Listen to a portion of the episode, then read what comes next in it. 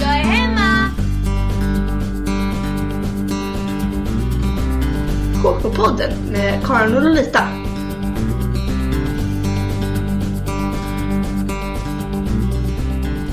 Idag så har HK-podden fått besök. Det är Anders Jönsson som sitter här med mig.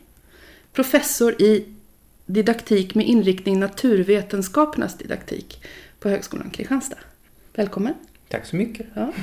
Eh, jag såg att du disputerade 2008 och sen efter det så har du skrivit en hel del. Och det är ju inte didaktik, vilken didaktik som helst, utan du har ju väl specialområde som du har intresserat dig för, som är intressant för våra lyssnare. Kan man säga så?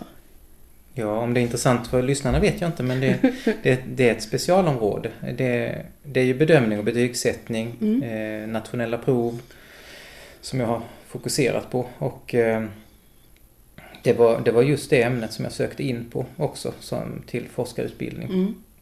Tanken var att jag skulle utbilda mig eh, att forska inom bedömning av naturvetenskapliga ämnen. Men eh, min handledare var inte så jätteroad av naturvetenskapliga ämnen så det blev rätt så marginaliserat i min avhandling. Och jag fastnade istället i att arbeta mycket med examination av eh, lärarstudenter, tandläkarstudenter, fastighetsmäklare. Oj, ja. Eh, eh, men sen, så det, det gjorde jag när jag jobbade i Malmö eh, efter jag hade disputerat. Men sen när det blev en tjänst ledig här i Kristianstad med inriktning mot naturvetenskap så, så hoppade jag över och återvände till, till naturvetenskapen. Jag är ju jag är lärare i, i i naturvetenskapliga ämnen Mm. i, i grunden. Mm. Men eh, nej, så att det, det är bedömning och betygssättning är ju väldigt litet område forskningsmässigt i, i Sverige. Mm. De som sysslar med det är framför allt intresserade av storskaliga prov och tester som PISA, PEARLS, eh, högskoleprovet, eh, i viss mån nationella prov. Mm. Men klassrumsbedömning har, finns nästan ingenting utan det är enstaka doktorandprojekt Mm. som, eh, som har funnits. Och det innebär också att eh, nu har det, det startade, eh, kommer inte ihåg vilket år det var, men det startade en forskarskola i pedagogisk bedömning Mm. eh, som var ett samarbete med mellan ett antal lärosäten. Och inom ramen för det så, så kom det ytterligare ett antal avhandlingar med just bedömning som fokus. Vilket har gjort att det finns åtminstone mer än någon enstaka som har disputerat på området. Men det är fortfarande inte mycket mer än en handfull människor som sysslar med det i Sverige. Mm. Men där är, men där är också, det är väldigt olika som sagt med, har man en inriktning som är mot storskaliga bedömningar eller annat så, så är det ju en helt annan typ av bedömning än vad det handlar om när man har, har bedömningar i klassrummet. Mm. Ja, och det är, jag tror att det här är väldigt intressant för våra eh, lyssnare som är lärare och kanske studenter i hem och konsumentkunskap. Eh, för det här känns ju som någonting som återkommer precis hela tiden på utbildningen. Våra studenter eh, känner kanske en viss nervositet inför att stå där och en dag är det jag som ska göra det där.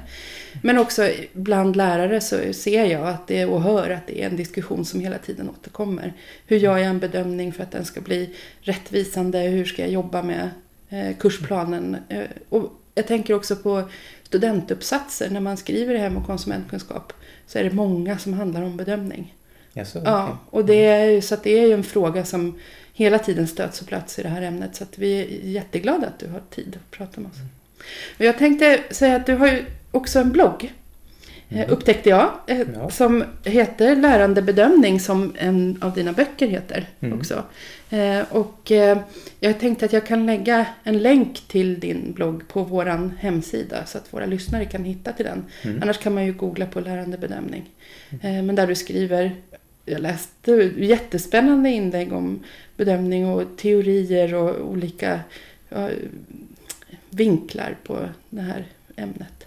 Ja, det är som det, det, internationellt sett är detta ett jättestort område som Mm. har massor med olika perspektiv och vinklar men, men i Sverige så är det väldigt begränsat. Så det, återigen, vi har ju de storskaliga proven men det har ju också blommat upp det här med bedömning för lärande, Mm. eh, tolkningar utifrån framförallt eh, en som heter Dylan William som har skrivit mycket om, om detta. Och han har fått väldigt stort genomslag i Sverige. Mm.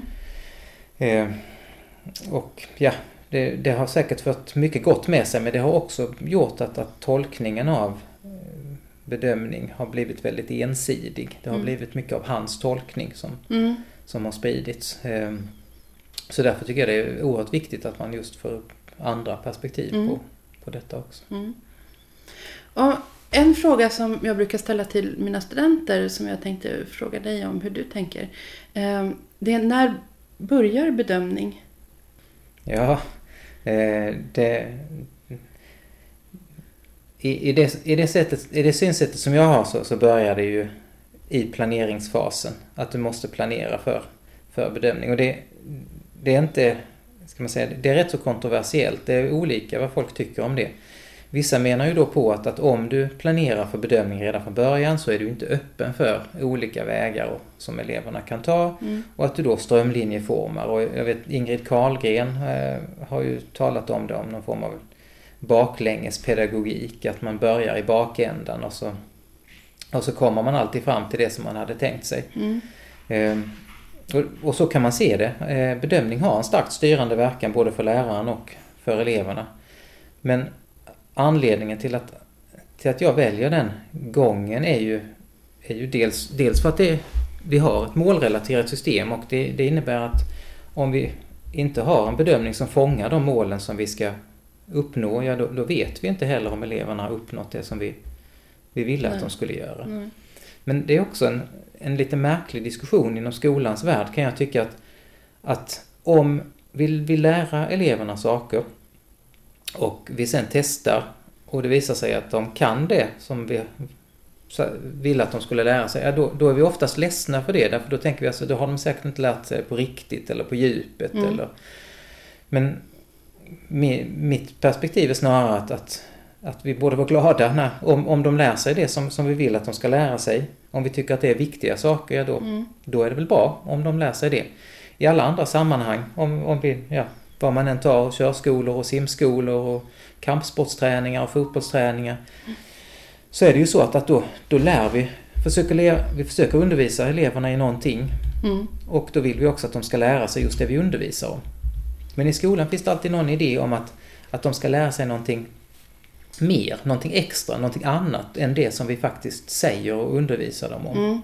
Och där finns en, en väldigt stark kontrovers just i förhållande till det här om formativ bedömning Mm. som förespråkar en sån linje i, i mål, undervisning och bedömning och en annan, en, en annat synsätt som innebär att lite grann att eleverna ska lista ut på egen hand vad, vad det är som de egentligen borde kunna.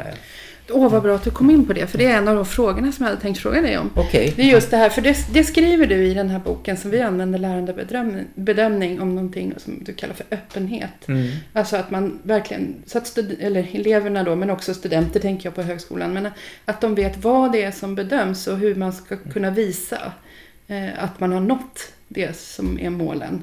Mm. Eh, och att man som lärare måste vara tydlig i att kommunicera det här. Jag har ju mina funderingar kring när det gäller hem och konsumentkunskap, men jag tänkte rent generellt, vad tänk, är vi skruttiga som lärare på att gör, vi har den här öppenheten och konkretisera vad det är det handlar om? Ja, det skulle jag nog säga och det, det finns olika anledningar till det. En anledning är ju som sagt, när det gäller på högskolan är ju den diskursen oerhört stark med att, att studenter ska inte efterfråga eh, tydlighet. Mm. Därför då är, då är man väldigt instrumentell i sin syn på lärande. Mm. Utan student, bilden av studenter ska vara är någonting i stil med att de ska vara öppna för lärande, de ska komma hit och, och njuta av kunskap. Och det, Ja, det är bildning mer Ja. än utbildning kanske. Ja, det är Mm. det. Det är väldigt mycket åt det hållet. Och, och det gör också att det, alla studenter som kommer och frågar, kommer detta på tentan eller vad är det Mm. egentligen, vilka sidor är det och hur mycket förväntas av mig? Det, alltså det ses väldigt, väldigt negativt eh, inom högskolevärlden. Och jag kan tycka att det är sorgligt därför att vi skapar ju, genom att hålla studenterna i mörker om, vad- om vad de ska kunna, så skapar vi ju då en, en, eh, en osäkerhet hos studenterna men också då en, att, att vi omöjliggör för dem att, att ta ansvar för sitt eget lärande. För Mm. vet, finns det en öppenhet, ja då kan man också välja hur mycket man ska hur mycket tid man ska lägga och man ska välja att, att, att, så att säga, gå emot reglerna lite grann, att, att töja på gränserna och man, man kan vara mycket mer eh, ja, ansvarstagande men också kreativ om du vet vad som gäller. Men vet du inte vad som gäller då, då blir du beroende av läraren och måste försöka lista ut vad är det egentligen för mm. spelregler. Så att det gör ju att, att, att många, ja, jag vet inte om det är medvetet, men ändå man har en strategi och är att man, man säger inte vad, vad det är för krav som, som gäller. Man har inte den öppenheten. Är det samma grundskola också då? Det ja, som du har där, sett? Det, det, det, är inte samma diskurs kring den lata eleven som det är kring den lata studenten. Eh, ofta på grundskolan. Men i grundskolan är så väldigt starkt präglad av sin, sin historia. Att bedömning handlar framförallt om sortering. Vi ska, mm. vi ska med bedömningens hjälp ta reda på vilka som lite grann har knäckt koden på, mm. på egen hand. Och det, det beror ju på att vi under många decennier på 1900-talet hade ett sådant betygssystem som har präglat vårt sätt att se på bedömning. Mm.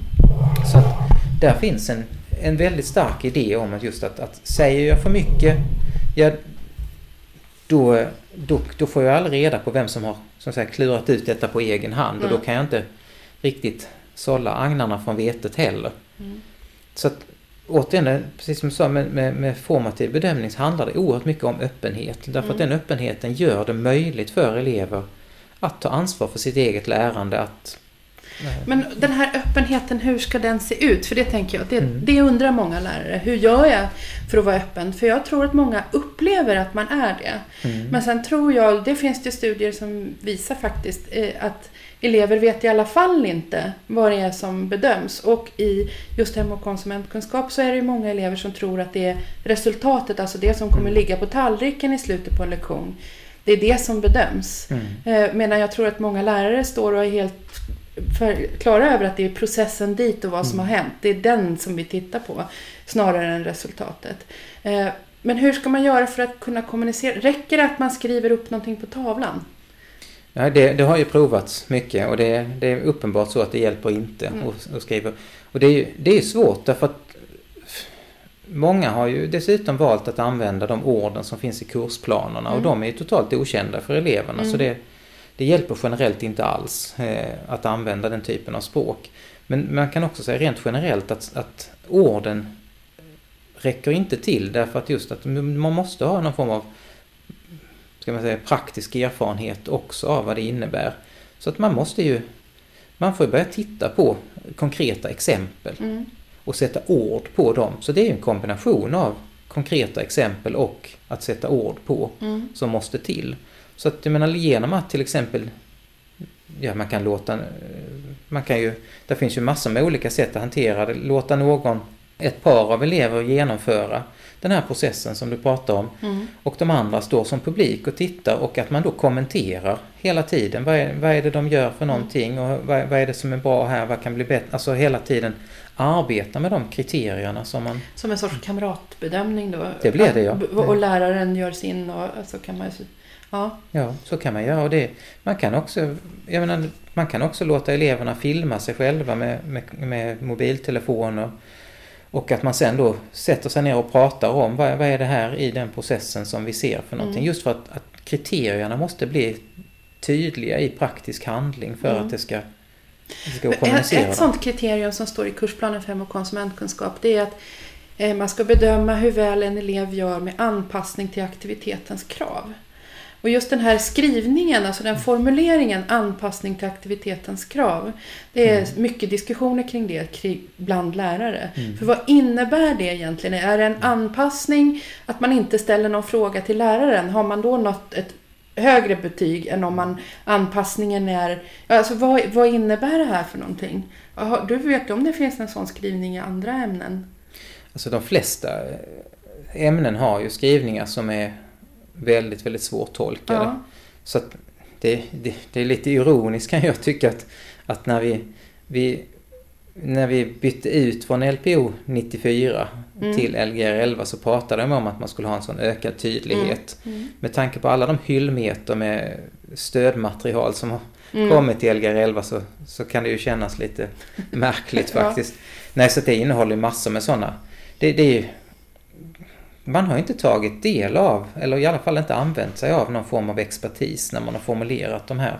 För det finns ju människor som, som kan eh, som har kunskap om hur formulerar man mål som är på något vis utvärderingsbara. Mm. För många av dem är ju inte det. Nej. De är svårtolkade och de går inte att använda för Och då bedömning. tänker man att de är svårtolkade för oss. Du tycker att de är svårtolkade som ändå är professor och forskare i det här. Mm. Eh, och lärarna tycker det. Och hur ska då eleverna inte tycka om vi står med samma ord ja. till dem? Eh, men samtidigt så är det väl så att vi, vi får inte skriva om dem hur som helst. Alltså det, tror, det där är också någon debatt som finns bland lärare. att Det som står, det finns ju ett material som heter Heja, alltså det här mm. med lättare. Och det är nästan lättare för lärare att använda Heja för att det är mer konkretiserat och förtydligat i förhållande i kommunikationen med elever.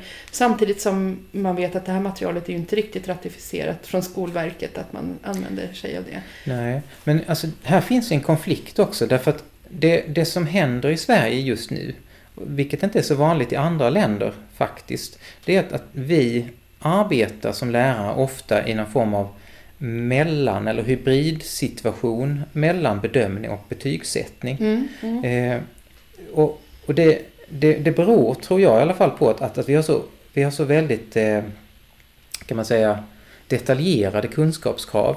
Och det innebär att, att de närmar sig bedömningen. Alltså, de är ju egentligen till för betygssättning. Mm. Det vill säga att när jag har haft en massa aktiviteter under en hel termin, ja då samlar jag ihop de aktiviteterna och de aktiviteterna eller prestationerna som eleverna har gjort som en helhet ska ju spegla de kunskapskraven. Mm.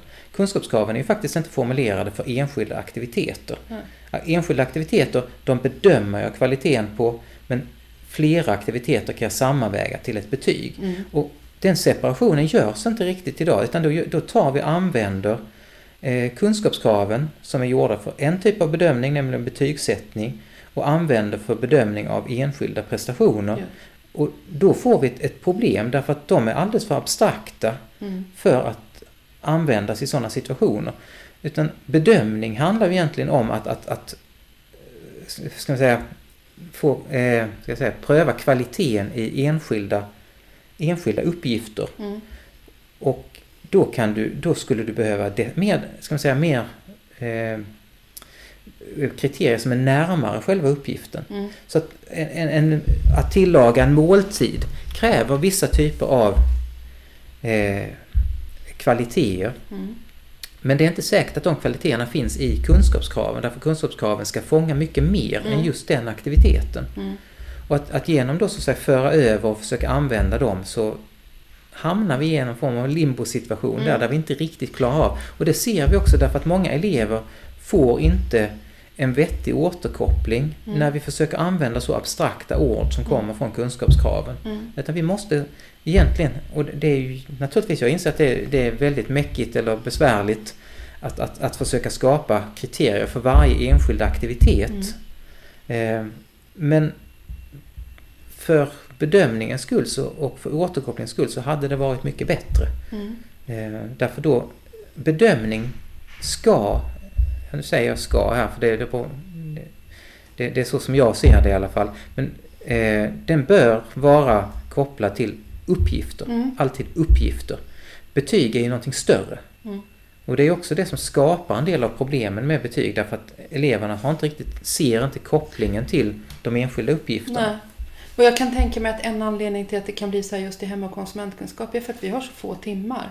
Mm. Så för att vi ska hinna med och se allt som står i kunskapskraven så måste nästan ett kunskapskrav motsvara kanske några lektioner. Mm. För annars så hinner vi inte med.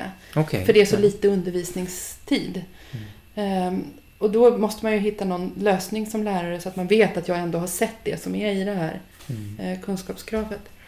Uh, jag tänkte du har sagt flera saker som jag tänkte jag ska komma tillbaka till, bland annat det här med återkoppling. Mm. Eh, men jag tänkte... Eh, en sak som du skriver just, och det har du varit inne lite på, eh, det här att mål bör formuleras i termer av handling så att både lärare och elever kan se och bedöma sina egna eh, prestationer. Mm. Eh, och du har några bra exempel tänker jag i boken, men du kanske kan berätta om just hur det här, hur, hur formulerar man ett mål, ett mål som en handling? Ja du. Eh, nej, ska man säga, alltså för det första, om man, om man ska sätta det i en kontext. Alltså, det, det vi pratade om innan var ju att, att mycket av forskning kring bedömning handlar om storskaliga prov. Mm. Och de bygger på ett annat tankesätt, nämligen där vill du komma åt någonting eh, som inte syns. Mm. Och det är elevens kunskap. Det bygger ju, de kommer ursprungligen från, som också beskriver i boken, från, från eh, intelligenstestningar. Mm, mm. Och, och där man då, återigen, intelligens syns inte på utsidan, alltså får vi ha någon form av tester för att hitta det. Och det innebär att, att, att när vi gör ett intelligenstest så svarar vi på ett antal frågor men, men vi kan inte liksom vi kan inte säga att, att, att de enskilda frågorna svar, svarar mot liksom det, det som vi vill pröva. Mm. Utan utifrån mönstret på de frågorna så drar vi slutsats om det som vi inte kan se, nämligen Mm. intelligensen. Och, och det är samma sak med kunskapstester eller kunskapsprov. Att då har du ett antal frågor och utifrån mönstret, eller antal rätt, på dem så drar du en slutsats om elevens osynliga kunskaper. Mm. Och, och det har gjort att när vi arbetar på det viset så är det väldigt svårt för, att, för eleverna att förstå vad är det för någonting jag ska lära mig därför att ja, det syns ju inte och de frågorna som kommer på provet är ju ett mer eller mindre liksom godtyckligt urval. Ja. Eh, och vi kan inte heller ge återkoppling därför att återkoppling behöver, för att den ska hjälpa, vara uppgiftsrelaterad. Men de uppgifterna i det urvalet, de kommer inte tillbaka sen utan de är ju bara där för att testa då någonting annat. Så att den typen av bedöm bedömning funkar väldigt, väldigt dåligt formativt. Mm. Det är svårt att ge återkoppling och svårt att lära sig av det. Däremot om vi då har eh, eh, uppgifter, att det är den enskilda uppgiften. Vi kollar på hur väl lyckas du lösa denna, ja då kan du också visa på exempel på så här kan man lösa den, så här kan man lösa den. Mm. Den här är bättre än det andra därför att du kan hela tiden visa. Och eh, det, det är därifrån det här med, med handling kommer, att hela tiden visa Mm. någonting. Och det, då kan man göra det genom olika handlingar. Det kan vara en talhandling genom att jag berättar någonting, jag förklarar någonting. Mm. Det kan vara en handling att jag skriver ner en förklaring eller en, ett, eh, en planering till exempel. Men det kan också vara då rent handgripligt att jag tillagar någonting eller att jag... Eh, ja, i, i mitt ämne så laborerar man till exempel. Mm. Som där. Så att Ja, och i hem och konsumentkunskap så nästan varje lektion så inbegriper det på något vis att eleverna är i sina köksenheter Mm. och gör någonting eh, något hantverksmässigt eller de använder händerna för att göra någonting. Så jag tänker just det här att formulera mål i handling borde ju inte vara så långt bort i det här ämnet där vi hela tiden jobbar med kunskap i handling, tänker vi. Att det är så Mm. som är synsättet och det är det synsättet som ligger som grund för hela vår kursplan Mm. som vi har. Så det borde ju inte vara så krångligt. Men jag tänkte i boken så har du ju bland annat skrivit om det här med jag menar, Marsobil till exempel. Mm. Och jag tyckte det var så bra exempel. Kan du berätta, du, kommer du ihåg vad du skrev? Ja, det vet jag inte vad jag gör faktiskt. Men det, jag, jag, jag brukar göra den typen av jämförelser just för att visa på att, att många gånger som sagt utanför skolan så, så har man en mer nykter syn på bedömning. Eh, Mm. därför att man har inte den här idén om att du ska bedöma någonting annat. Någonting som är då osynligt och är bortom det Mm. som du faktiskt undervisningen handlar om. Och, och bil är ju en sån sak att du, ja, du, du blir undervisad i hur du hanterar fordonet och sen får du ge dig ut i en, i en trafik som, som är varierande. Så att du, det är ju inte så att du... Det hade varit skillnad om du lärde dig göra, liksom, du ska bara köra på ett enda ställe under precis exakt Du samma ska bara kunna förutsättningar. bromsa till exempel. Eller? Ja, Ja. Nej, nej precis. Det, det, det, utan det är ändå en helhet och du ska ut i någonting som, som skiftar. Och det är, det är ju det som är som gäller många situationer. Att det gäller att hitta vad är det någonting som är stabilt och som är kvar och som vi ska... Så det är eh, förmågan att köra bil som ska bedömas, inte just hur bra du är på att växla eller bra på... Nej, sen är ju det... Det måste du kunna växla också. Ja. Och det, det är ju samma, den här ständiga diskussionen också om förmågor och faktakunskaper Mm. och sånt som finns i Sverige idag. Att, att åh, vi, bara vill, vi ska bara lära dem eh, då handhavande utan att de ska ha några kunskaper. Mm. Och, men de här två sakerna hänger ju ihop Mm. såklart. Mm. Du, å ena sidan, du, du kan inte bara ha fakta därför att vi ser ju också att, att bara ha fakta det gör inte att du kan tillämpa det. Mm. Du kan kunna massor om en sak men du kan inte ta vettiga beslut därför du har inte testat att argumentera till exempel. Mm. Och det är å andra sidan så kan du då inte heller göra någonting med en, en tom förmåga. Du måste liksom, ska Mm. du argumentera om någonting så måste du ha någonting att argumentera om. Mm. Så att det är ju det är en falsk dikotomi som man sätter upp mellan de här, Mm. utan de samspelar ju. Mm. De här förmågorna, vi har tre i hem och konsumentkunskap. Det är planera, hantera och värdera. Mm. Och det där tror jag också en del lärare tycker är knepigt därför att de står ju i, i början av kursplanen att det är de tre. Planera, Mm. hantera, värdera. Men sen uttrycks de med andra ord i kunskapskraven. Mm, ja, Och då är, är det liksom en, sker någon glidning och ibland så kan ett, det, ett begrepp som står i kunskapskravet kanske vara både planera, hantera, värdera och en del är man ser ju, men det här handlar ju om den förmågan. mm. Alltså den där relationen är också knepig och ehm, avkodad för läraren då. ja, nej men det är ju, återigen, det är ju, det är ett sätt att skriva de här eh, kursplanerna som, som vi Mm. har fått för oss att, att vi ska göra.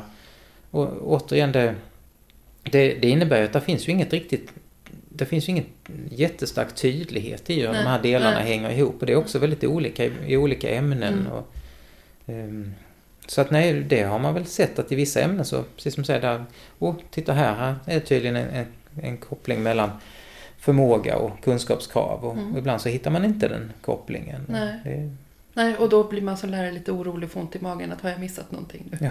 Så.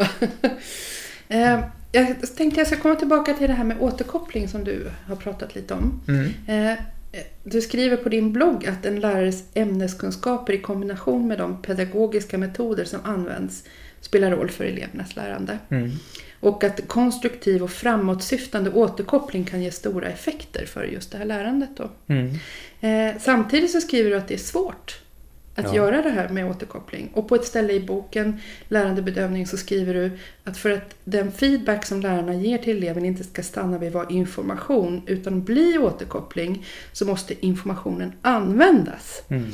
Eh, och då är ju frågan, hur gör man information till återkoppling?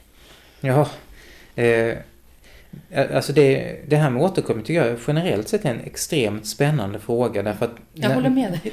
när, när, man började med det här med, med formativ bedömning så var det precis som att ja, ja, ja, men då, då ger man återkoppling och så, och så är det precis som det var något självklart hur Mm. det skulle gå till. Mm.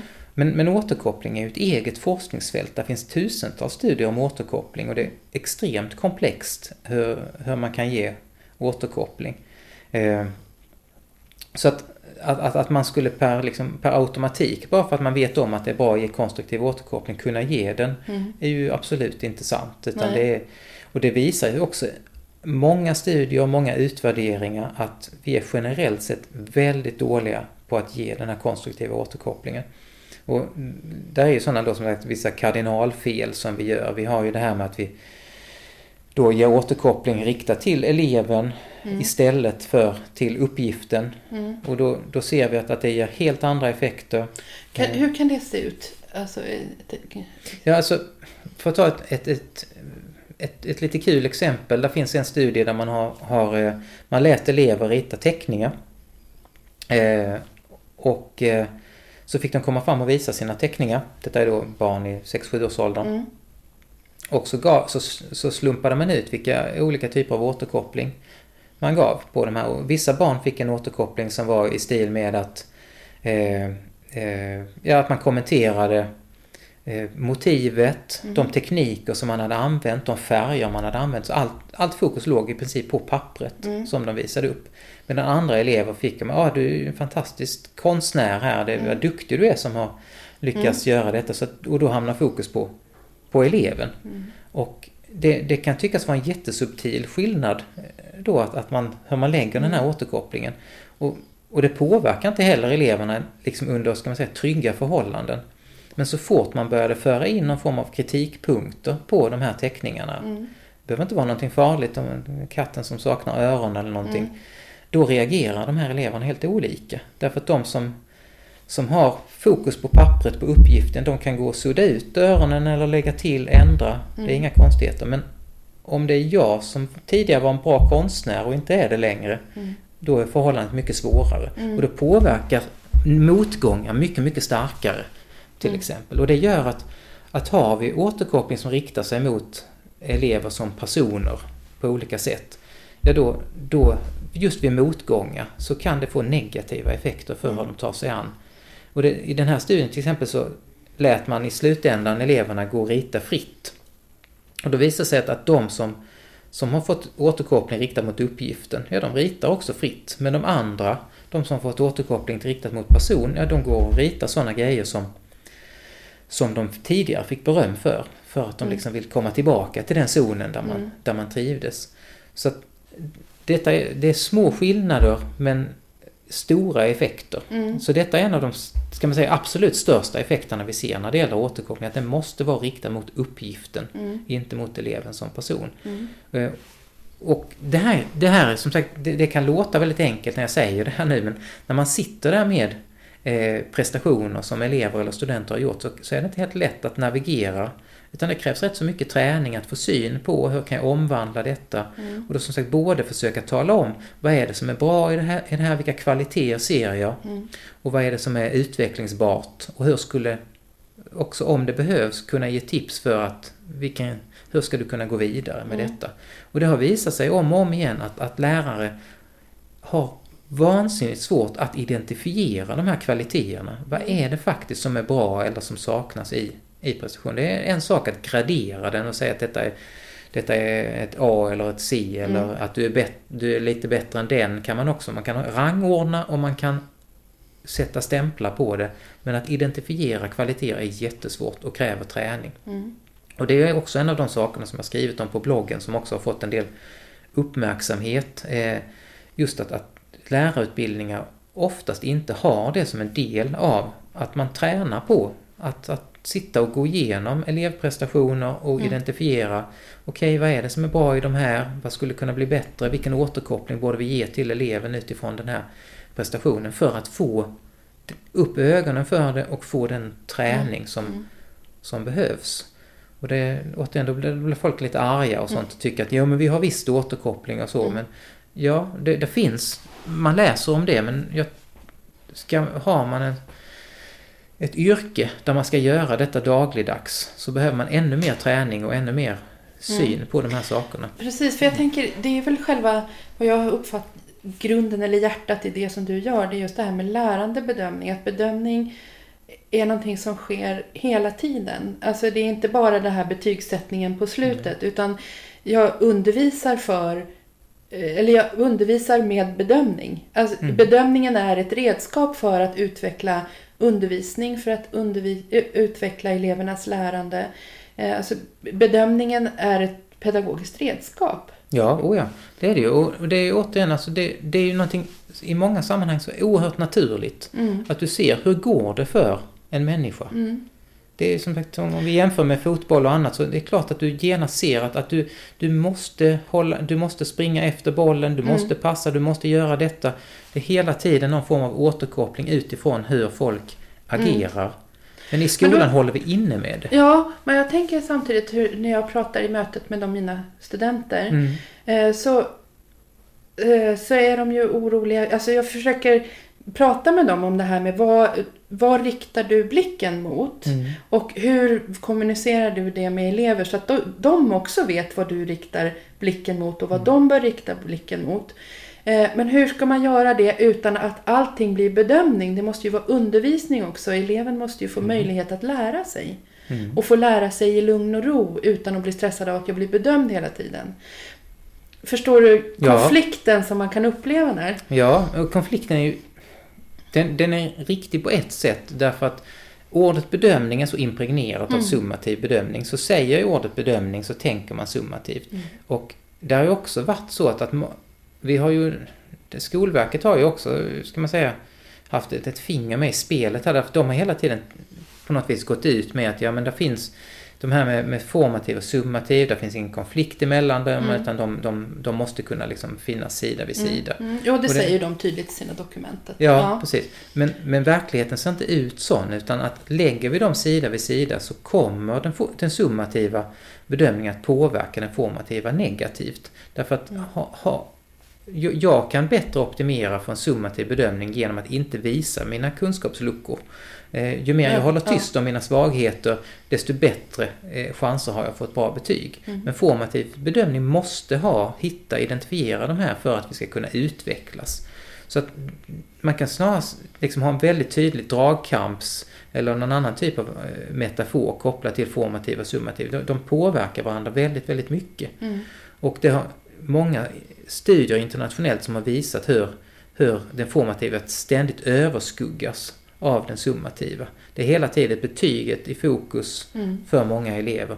Och det, det gör att, att vi hämmas i våra möjligheter att arbeta formativt. Och det, jag kan tycka att det är väldigt sorgligt. Eh, för nu har vi också som sagt, vi har mycket diskussioner. Det ska vara tidigare betyg, det ska vara tidigare nationella prov. Mm. Och det är där som hela tiden fokus hamnar istället för att, att, vi, att vi fokuserar på att vi ska faktiskt få våra barn att lära sig så bra som möjligt. Mm. Och där är bedömningen är ett ovärderligt redskap. För att om du inte tittar på hur gick det för dem hela tiden och utifrån hur gick det kunna hjälpa till och göra det bättre. Mm. För motsatsen är ju då som sagt en, en skola som, som har summativt fokus, som har fokus på sortering. Ja, där noterar du möjligen att de presterar olika.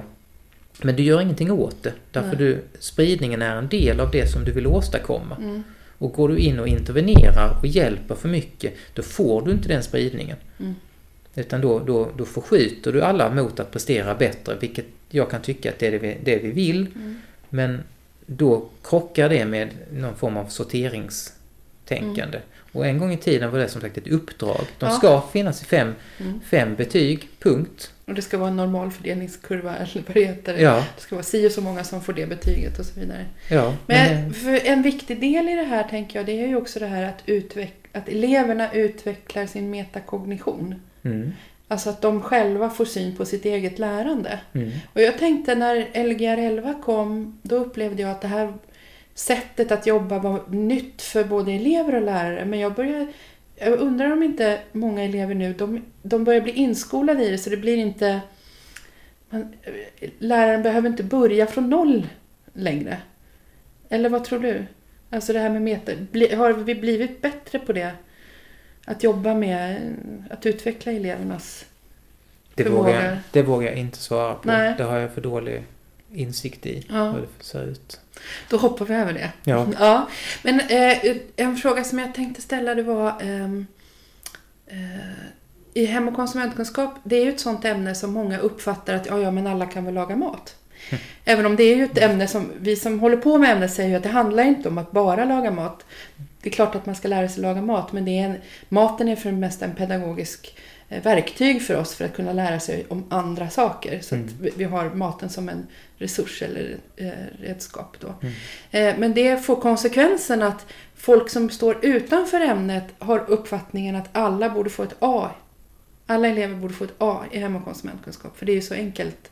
Och så blir man som lärare uppringd av lärare eller föräldrar eller kanske till och med av rektorn kommer och påpekar att du kan inte underkänna elever och sådär.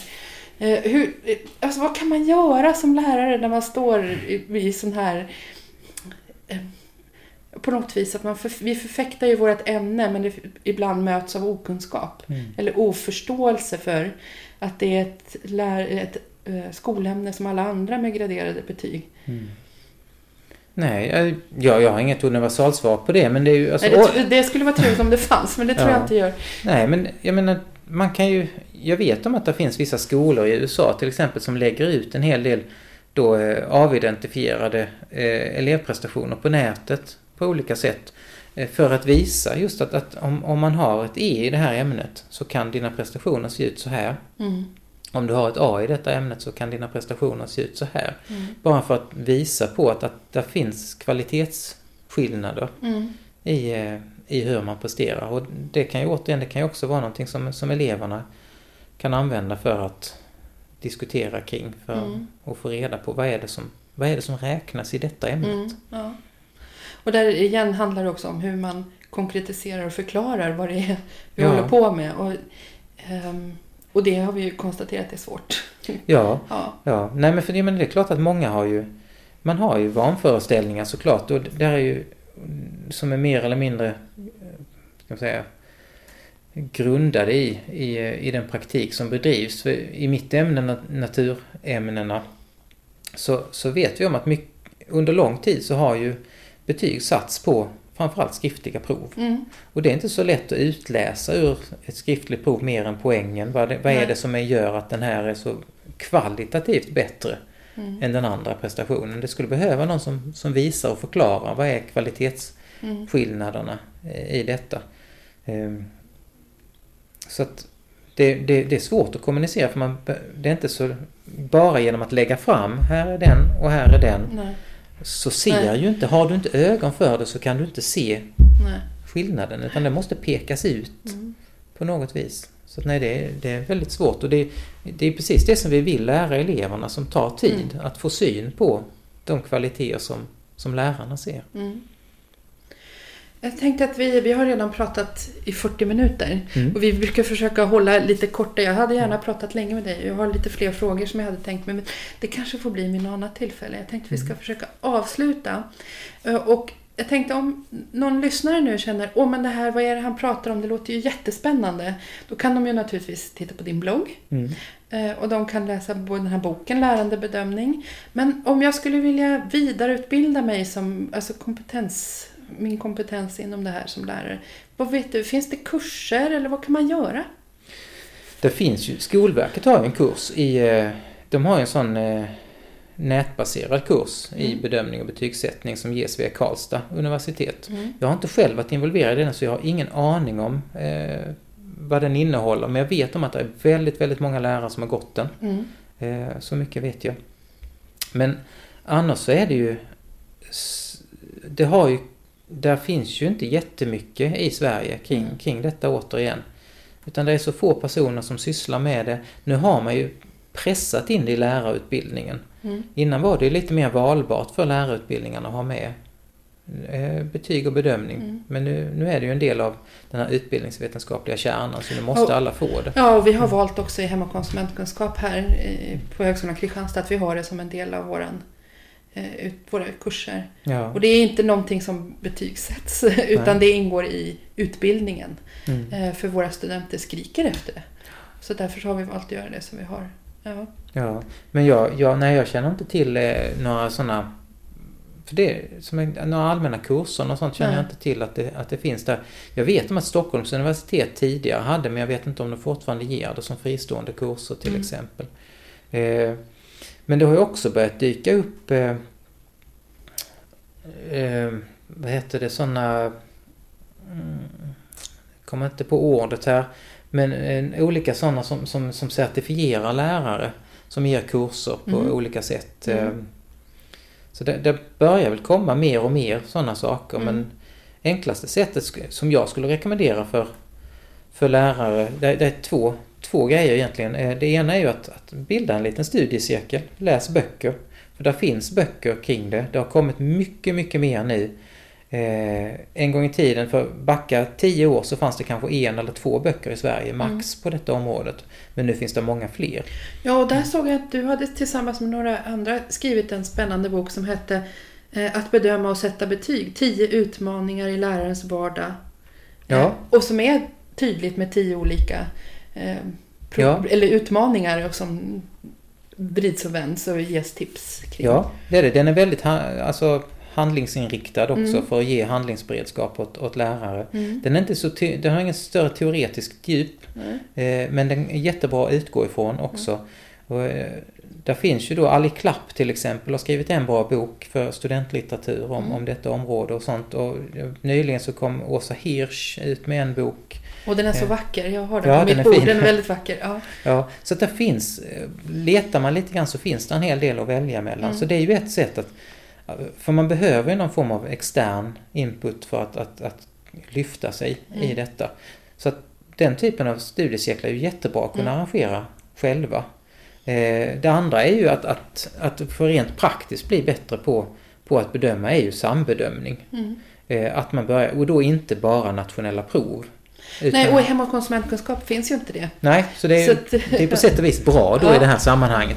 Därför att, att, att jag menar, jag, jag har ju sett gymnasieskolor med, till exempel med praktiska inriktningar som, som gör så att, att, att man byter, att man kommer in till varandra. Till Mm. exempel frisörer som går in och, och, och då sambedömer eh, elever när de klipper. Och sådana grejer skulle man kunna ha i, i hem och konsumentkunskap också. Mm. Eller att man då filmar och tittar på i efterhand. Och då tänker du eh, över ämnesgränser eller inom? samma- Jag tänker inom. Och det där är ju ett problem för vi är ofta ensamma på våra skolor. Ja.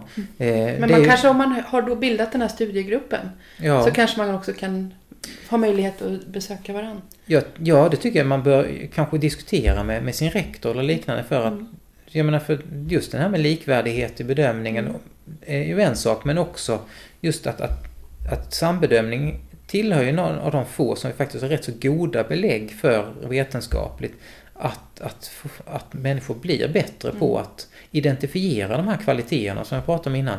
Det, är- det är en av de stora eh, effekterna av sambedömning. Att börjar vi väl ha saker på bordet, för det är det sambedömning handlar om, att man har elevprestationer framför sig. Mm. Det kan vara skriftligt, det kan vara inspelat, det kan vara live, Mm. men du måste ha dem framför dig därför att i detta ska du då resonera om, okej vad är det jag ser i detta? Mm. Och vad är det jag ser som är bra? Och vad är det jag ser som kan bli bättre? Och återigen, vilken återkoppling ser jag till Så mig du själv eller till elev? på det här och i, Ja. i den processen så blir det tydligare både för dig själv och någon annan vad det är som du bedömer. Ja, och Mm. då som sagt efterhand som man gör detta så blir man då själv mycket bättre på att, att identifiera detta så att arbetet med bedömning blir lättare efterhand Mm. när man har sysslat med detta. Just som säger för att man, man tittar och man sätter ord på. Precis samma som vi sa innan om, om kriterier. Mm. Hela tiden handling som vi sätter ord på. Mm. Som är liksom någon form av nyckel till detta. Mm. Då tackar jag dig så jättemycket Anders. Ja. Det var trevligt att prata med dig. Tack själv. Tack. Du har lyssnat på HK-podden. Gå gärna in på hemsidan hkrummet.se